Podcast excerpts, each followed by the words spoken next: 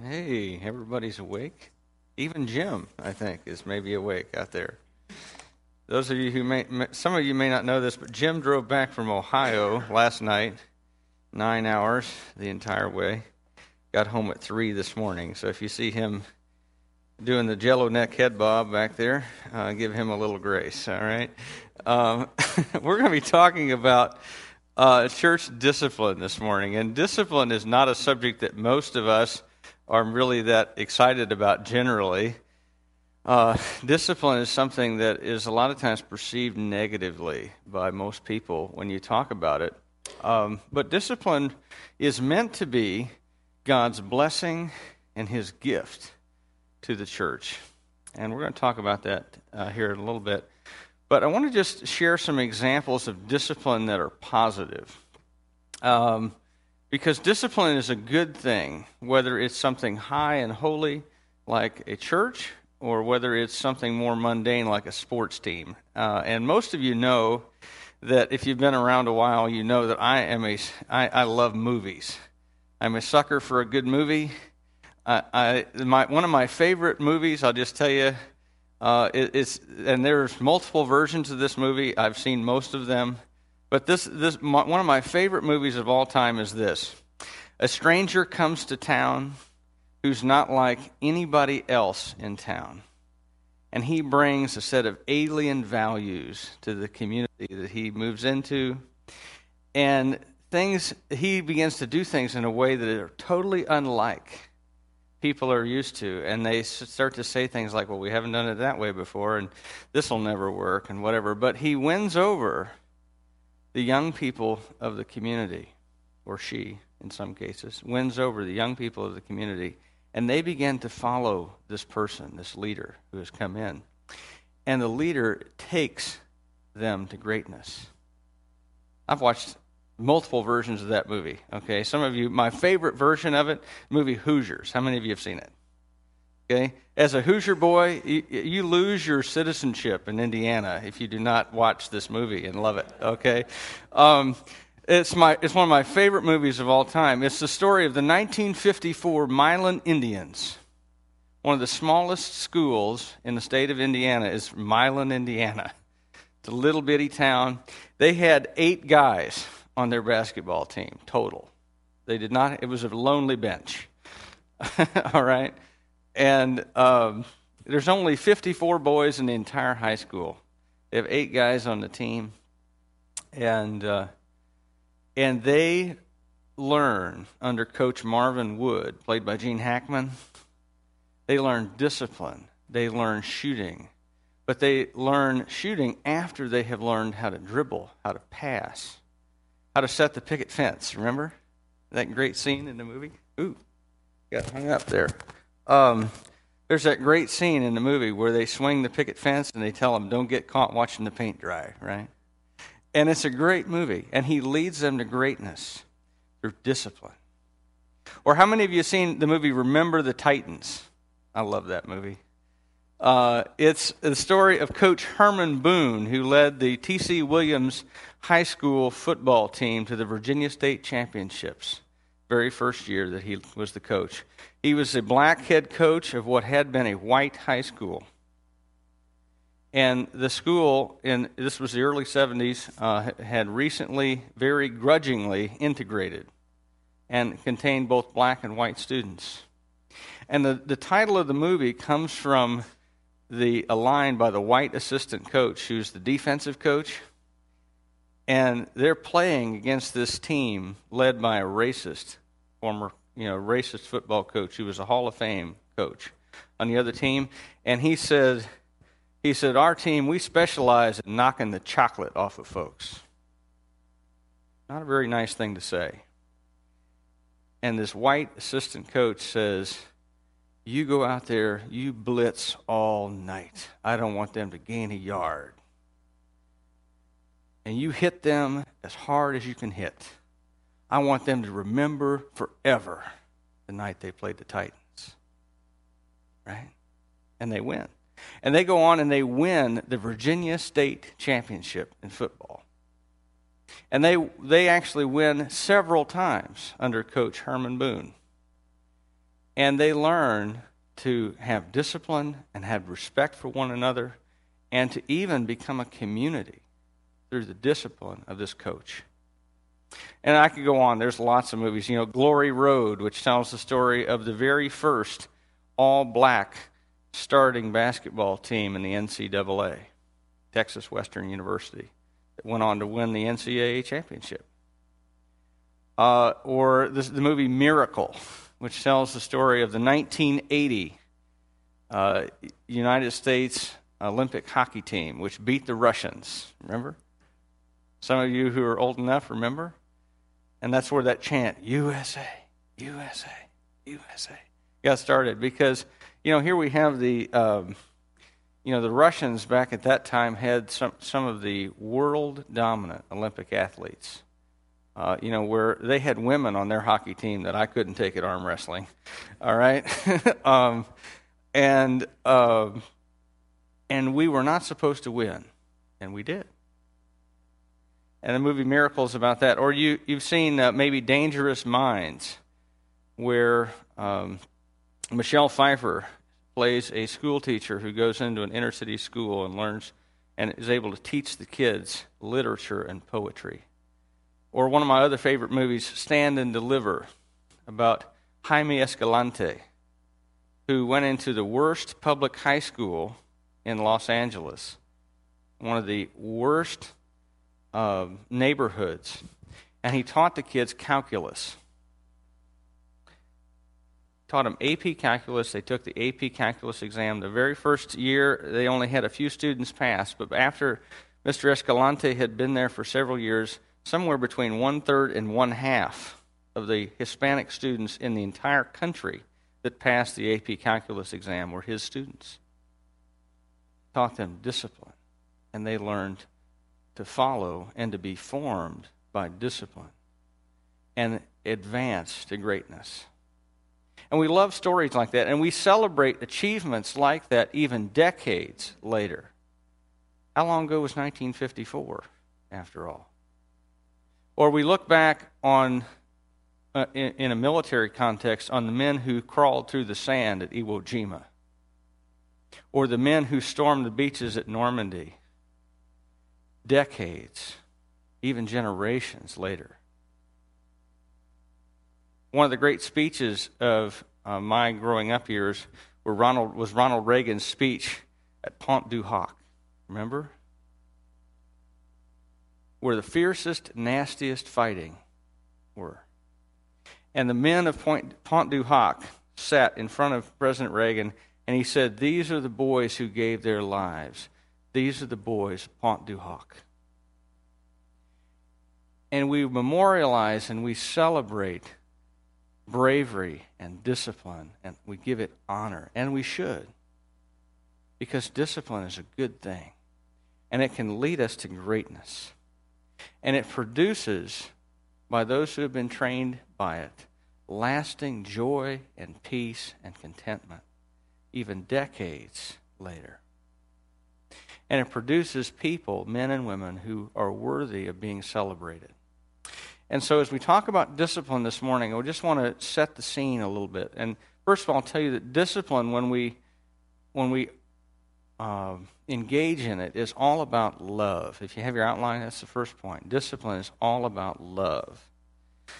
Uh, a lot of you, even though I'm trying as best I can to set the context of discipline being a positive thing, a lot of you have had experiences maybe in your life that where you think of church discipline as a legalistic or a harsh or a judgmental process.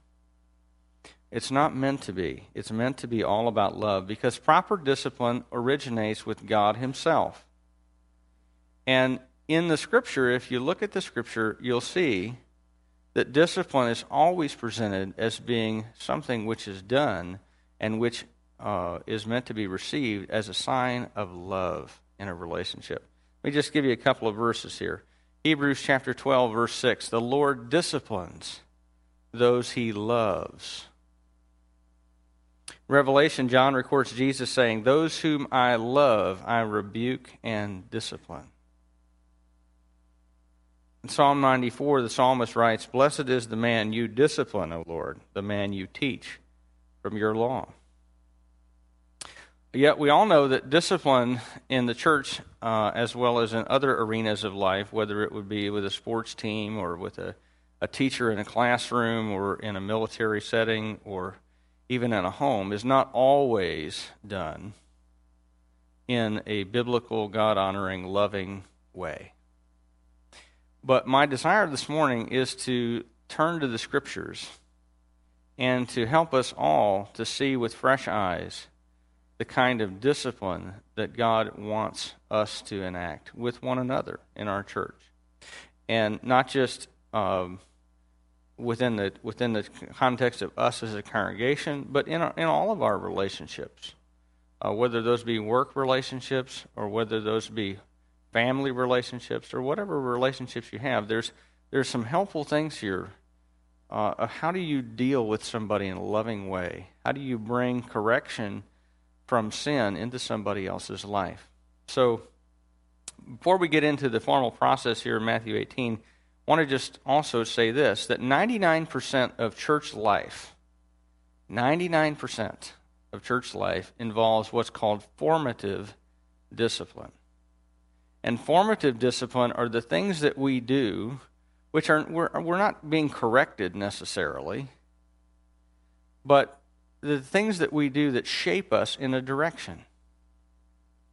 And everything that you do, whatever it is, whether good or bad, changes you over time to be a certain way. And we all understand that in the physical realm, right? That if you subsist on ho hos uh, Mountain Dew and Doritos that you will be formed in a certain way, right? Um, you know, I've made the joke before that uh, you know people talk about getting back in shape, and I go, round is a shape. It is, right? Um, round is a shape. I'm in a shape, right? Um, and if you, whereas if you, um, if you have certain other habits of going to the gym and of eating your vegetables and limiting your amount of sweets and protein and fat, um, then you will be shaped in a different way, right? We all understand that.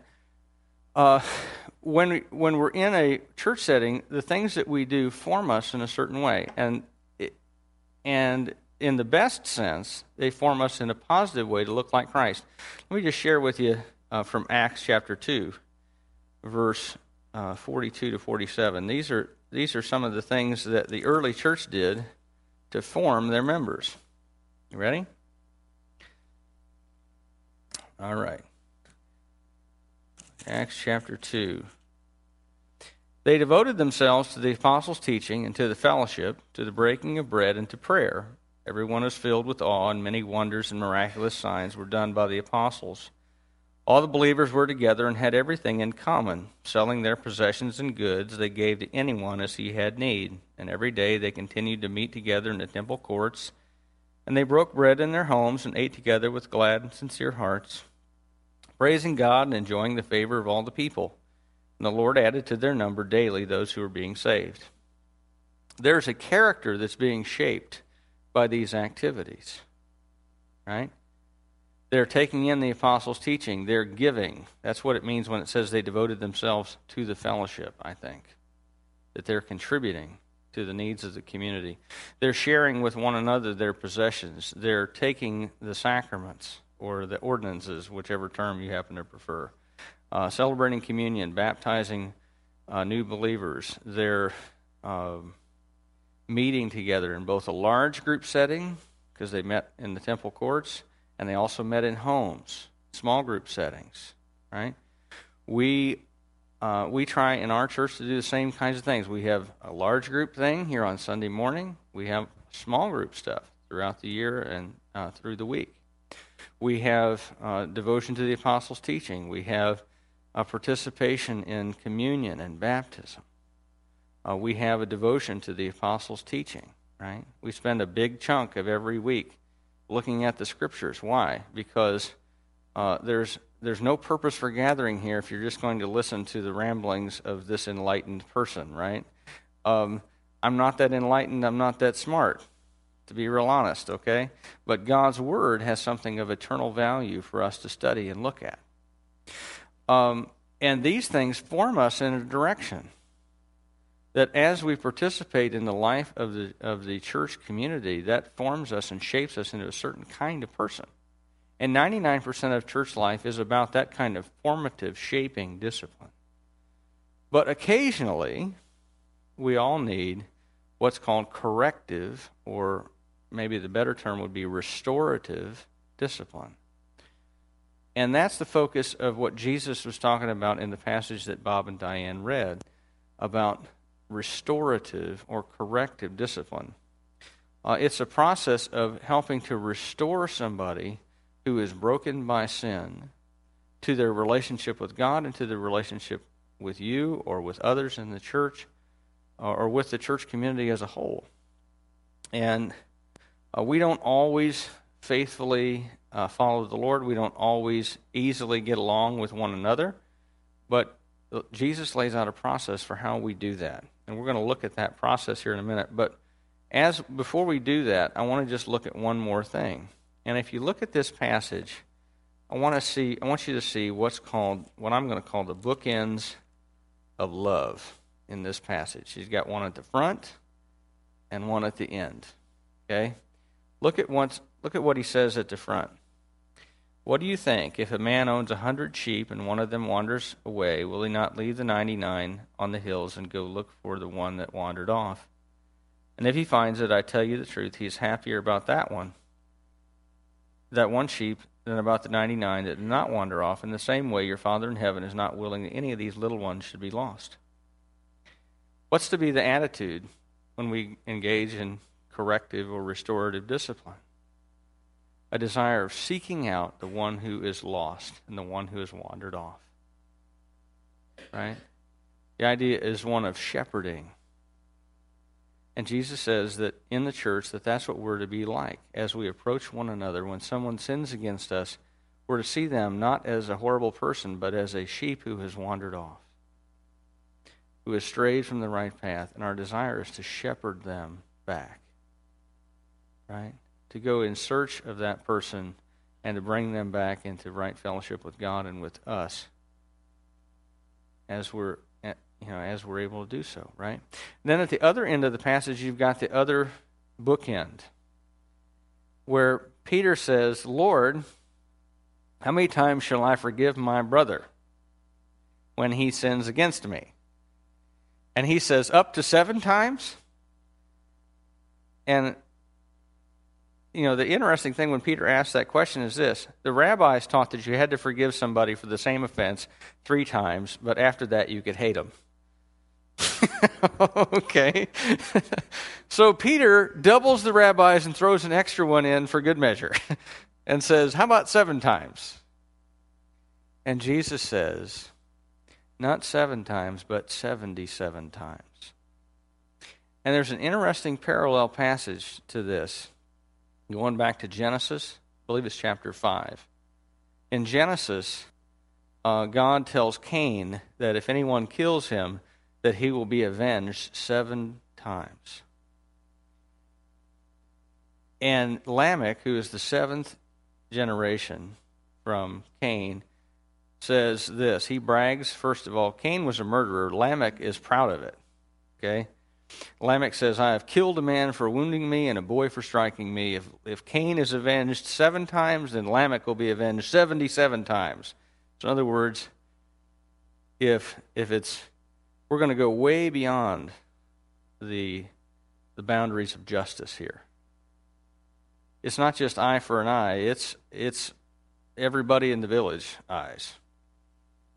Um, we're going to go way beyond justice. Now, Jesus turns that calculation on its head, and he says, not seven times, but 77 times you're to forgive. And by the way, I don't think that Jesus intends for us to like keep track. Forgive you once, that's one. That's two. Okay, you're up to 15. When you get to 76, boy, I'll really get it precise here. You know, no, the idea is as often as someone sins against you, you're, you're to extend forgiveness. right? That you're not to keep track. And so you've got shepherding and love and forgiveness on both ends of this. And I think Jesus puts those in precisely because he's meaning for us to understand this process not as one that's harsh or vindictive or hateful, but as one that is meant to be shepherding and loving and caring for the person and their needs. Okay? So let's look at the process here. Uh, step number one. Well, actually, I need to back up a step.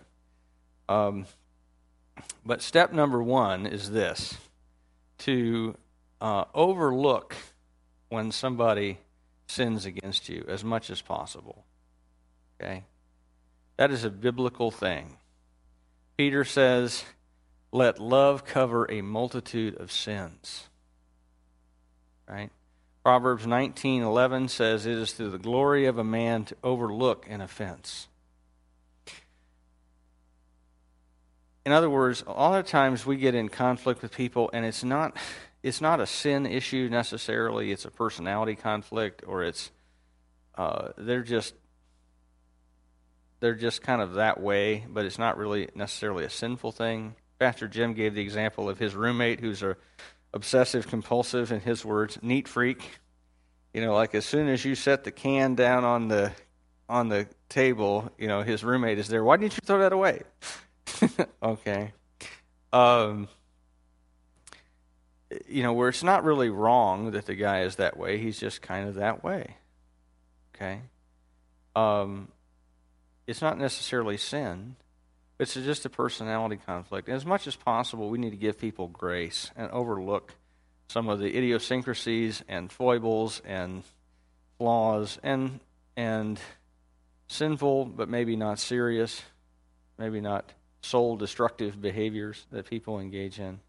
So where you can overlook, but if you can't overlook it, and and I think, and by that I mean this. Okay, it's been a week, and I'm still ground about it.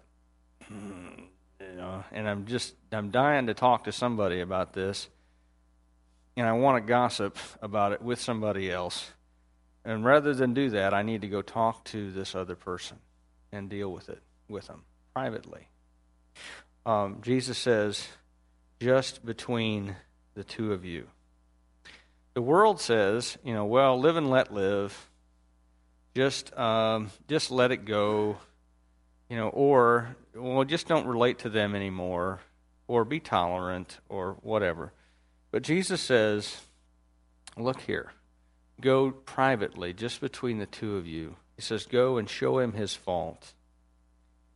And the idea is one of I want to I want to restore my relationship with this person. I don't want to do this out of a spirit of being a busybody, because we all know that people can tend that way sometimes. Oh, I see somebody has sinned. I need to go and talk to them. That's not really the idea. The idea is there's a personal offense against you, and you want to go and help them to deal with this and walk with them in the process. Let me share you, with you a story. Um, give you another another context where you see somebody in the in the body of Christ who you know is doing something that is absolutely going to destroy their life in a, in a major way. Uh, years ago, I had a friend who uh, left town, left his home and his marriage, and was spending a few days away thinking over whether he would get a divorce. And the guy's wife came to me and said, This is what's going on. And I got him on the phone. And I said, Look here, dude. Um, this isn't going to work. Uh, he was tired of fighting with his wife. He was tired of his life, tired of you know, the circumstances he was in, he just decided, I'm going to move somewhere else and start over. No, that isn't going to work. I'm your friend, and let me exhort you with all the love of Christ. You need to go home, son. You need to go home. You need to repent before your wife or even thinking about this. You need to get right with God on this. And you need to get right with her, and you need to try this over.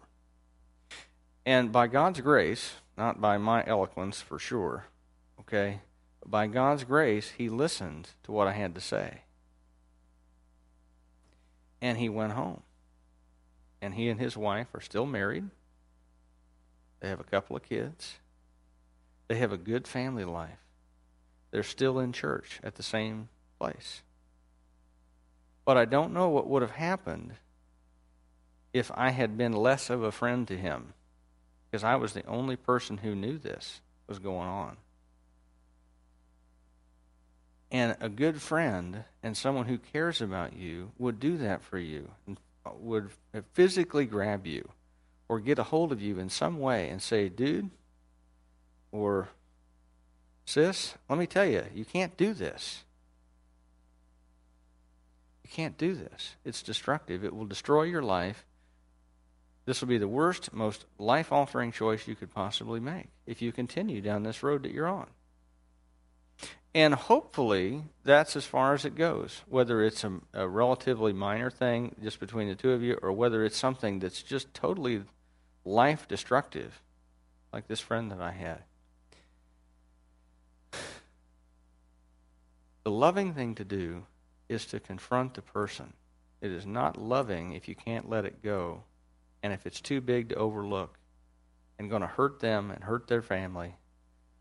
The loving thing to do is to go to them and confront them in it, not to let it go. Um, but if they won't listen to just you, what if they what if they won't you know, what if they say, ah, you're full of mud or whatever? um, what do you do then? Well, the world would say, well, you did the best you can, write them off. Or they would tell you, well, go talk to your spouse, go talk to your friends, go talk to your hairdresser, go talk to 55 other people except them. Don't ever go talk to them because then they might actually change and fix it, but it's much more fun to gossip. And if you follow that advice, you can successfully destroy the other person's reputation and greatly lessen the chances that they will ever change or ever repent. So there's a bonus, right? Um, what does Jesus say? Jesus says, try to keep this as private as possible. If it doesn't work with just you, then take one or two others along so that every matter may be dealt with in the presence of two or three witnesses, right? And the purpose is not to just have somebody else who is there as an ally with you to say, see what a horrible person they are? No. It's to it's for to have them be there as an objective third party. To first of all see if you are making a big deal out of nothing, which might be the case, or to be able to tell them as an as an objective voice, say, look, you hurt this person. You know, I, I know you. I care about you. I know you don't want to be deliberately hurtful. Can you see what's going on here? And maybe they can say it in a different way or hear what the other person is doing in a different way. And the idea is to bring the two of you together and to help the sinning person or sinning people, as the case might be, to repent and be restored. But what if that doesn't work? Uh, the world says, well, we've done all we can. Shake the dust off your feet. Remember not to cast your pearls before swine. Um, we'll just be done with this whole thing. We've done all we can. But what happens when we simply give up on somebody? Say, well, few of us tried to talk to them, but they just are going to continue on their way. Well, usually what happens if we give up on somebody in those circumstances is that they just continue in their sin. It leads to further grief and, and misery in their life. And very often they continue to inflict harm on other people in addition to themselves. And so Jesus says if they won't listen to the two or three that you bring, I mean, the one or two that you bring with you, then to tell it to the church. Now, I think I think the ideal thing is to keep the group always as small as possible. Okay? Um, and remember, too, this is not a checklist. Okay, well, I talked to them once and they didn't change, so I took two people with me and they didn't change, and so I'm going to go to the next thing. It may take, maybe you make multiple attempts at each level. Um, but when you at the point of okay, we need to tell it to the church, then I think ideally you'd start with the the elders and the, the pastoral staff and say, This is the situation, this is what we've done to try to resolve things. Can you help us? And ideally, that's as far as it goes, where you're able to um, to solve the situation at that level. Uh, you know, the the hope is at each one of these points that the person repents and turns and changes and is restored. Because the goal of this process is not the abuse or uh, mistreatment of the person who is in error, it's the restoration and building up of this person and helping them to be more like Jesus, as we all should want to be. And so, okay, well, we're going to take it to the church leaders. And then maybe you maybe you also at that level include maybe their small group if that if just the church leaders doesn't work.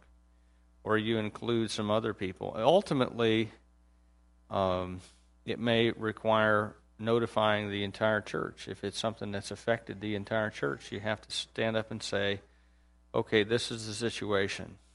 Um, our previous ministry we were in a, karen and i were in a situation like that where we had a um, a person in our church who had left their family uh, for another person. And we had walked through all the confrontation steps, and the person still refused to repent, still refused to be reunited with their family, uh, and still refused to leave the other relationship they were engaged in. And at that point, um, after all of that, and this was over a period of four or five months of trying to to get them to repent and change. Then the next step has to come into play. And we did tell it to the entire church. And we said, now, in your interactions with this person, um, we want you to do a couple things. Number one, we want you to be gracious. Number two, we want you to encourage them to repent. And number three, we want you to hold out to them the gospel. And the reason that you start holding out to that person the gospel is that they are behaving as an unbeliever. And if they are behaving as an unbeliever, there's a possibility they may actually be an unbeliever. And that's why Jesus says if they refuse to listen even to the church, treat them as a pagan or a tax collector. What he means is treat them as if they are a non Christian. And by the way, let me say this too that if it gets to that point and you are the person who is being confronted, and it gets to the point where the entire church now has been informed of your sin, it's serious enough that it's gotten to that level and you have refused to repent, then let me say to you with all the love of Christ that you need to very, very seriously examine your heart to find out if you are in the faith, to find out if you are actually a believer. Because the fact is is that a person who knows Christ and loves him has the Holy Spirit of God within him or her and will normally when confronted with sin be have the conviction of the Holy Spirit within their heart that tells them I need to get right on this. And if that's not happening, where you refuse to be restored even after it has gone through this whole process, then you really need to be in fear for whether you ever really placed your faith in Jesus. Now, I'm not saying that if you sin, you've, you've lost your salvation. I'm not saying that. I'm not saying that if you um, sin repeatedly in the same way, that you know, you can doubt whether or not your salvation is secure. I'm not saying that either. But I am saying that there is a possibility that a person who made a profession of faith in Christ might not actually possess real life changing life. And I and by the way, that's not a concept I came up with on my own. Remember, Jesus said, Not everyone who says to me, Lord, Lord, will enter the kingdom of heaven. Peter says, just like a dog returns to his vomit and a swine that is washed goes back to wallowing in the mud, people reveal what their true nature is by how they behave.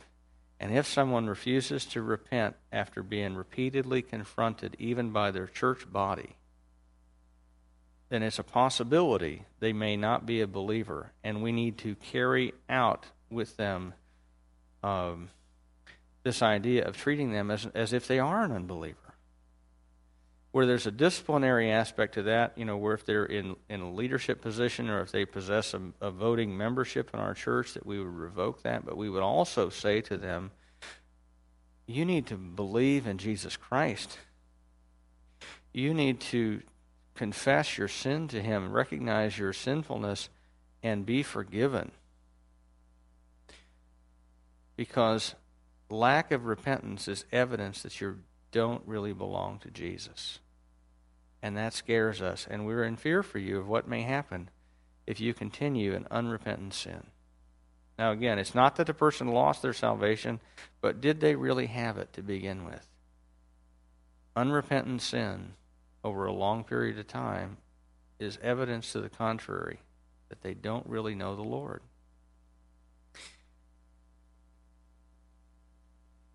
But then you get down to step six, right? Ideally, somebody, um, I'm, I'm sorry, step five, forgive the person. Forgive the person. Ideally, they repent somewhere along the way, either just between the two of you, or with the three of you, or with the leadership, or then with the larger group in the church, and then with the whole church. Uh, somewhere along the way, ideally, they repent. And then our responsibility is to extend forgiveness. Wherever that happens, our responsibility is to extend forgiveness and to forgive as Jesus Christ has forgiven us. Right? We don't have time for it today, but the, the rest of Matthew 18 is the parable of the unmerciful servant. Remember that one? Or if you put it in today's terms, uh, the unforgiving servant was forgiven by his master something like $8 billion and refused to forgive his fellow servant a few hundred bucks. And Jesus says, you need to forgive as you've been forgiven and to recognize that the scale of someone's sin against you compared to the scale of their sin against God and of your sin against God doesn't even compare. And so whenever they repent, forgive. Whenever they repent, forgive. Uh, God says, Forgive your brother from your heart up to 77 times. In other words, as often as they sin, even if it's in the same way. Forgive your brother every time they repent. Now, what's my point in all of this? My point is, is that discipline is God's gift and blessing to the church. This is really meant to produce blessing in individual people's lives and blessing in our church as a whole and in the church of God around the world as a whole. Uh, discipline used to be something that all churches did. And somehow in our American uh, independence and freedom from hierarchy and rules and all of that, we've lost the idea of having church discipline be a part of church life. But historically, the reformers said that there are three things where you can identify a church the faithful preaching of, and teaching of God's word, the, admin, the faithful administration of, they use the term sacraments, you know, baptism and communion, and the faithful exercise of church discipline, both formative and corrective. And that where those three things are present, you have a real church. And if any one of them is not present, there's something something different that's there. It's something and it's important, but it's not necessarily a church. They have to all be there because um, that's how Jesus characterizes and describes and expects the church to be. Now, this last May, the elders and I stood up here in front of you and confessed to all of you that we've not done a good job of enacting the corrective uh, and restorative aspects of church discipline in our church. And that is um, that is something we're committed to changing. Okay? So I just want to go on record again, one more time, as we're talking about this. But it's also something that we as a church and as individuals need to be aware of too, and be committed to changing. Because discipline is meant to be God's blessing and gift to us as a church and as individuals that uh, when we're confronted that we change and when we need to do some confronting that we do so in a loving way and with a loving attitude because our goal is to help one another come closer to Jesus and to look and act and speak and think more like him every day. That's the point of church, right? And if we do this, if we accept the blessing that God wants to give us in this, just think about what could happen. Think about the fact that in our culture, 35% of Christian marriages end in divorce which is worse, by the way, than among pagans. Theirs is 29%, ours is worse. If church discipline were exercised in places where a couple is headed toward divorce, maybe some of those could be averted. Maybe some of those families and the destruction that that brings to children could be averted. Maybe by God's grace, we could help people from prevent them from going down the road into destructive sin, into further into an addiction, or into a pattern of behavior which is going to cost them their family or their job or their relationship with God. But regardless, and bottom line, we show respect as we engage in effective discipline we show respect for God's character and holiness and the fact that He wants us to be holy as He Himself is holy.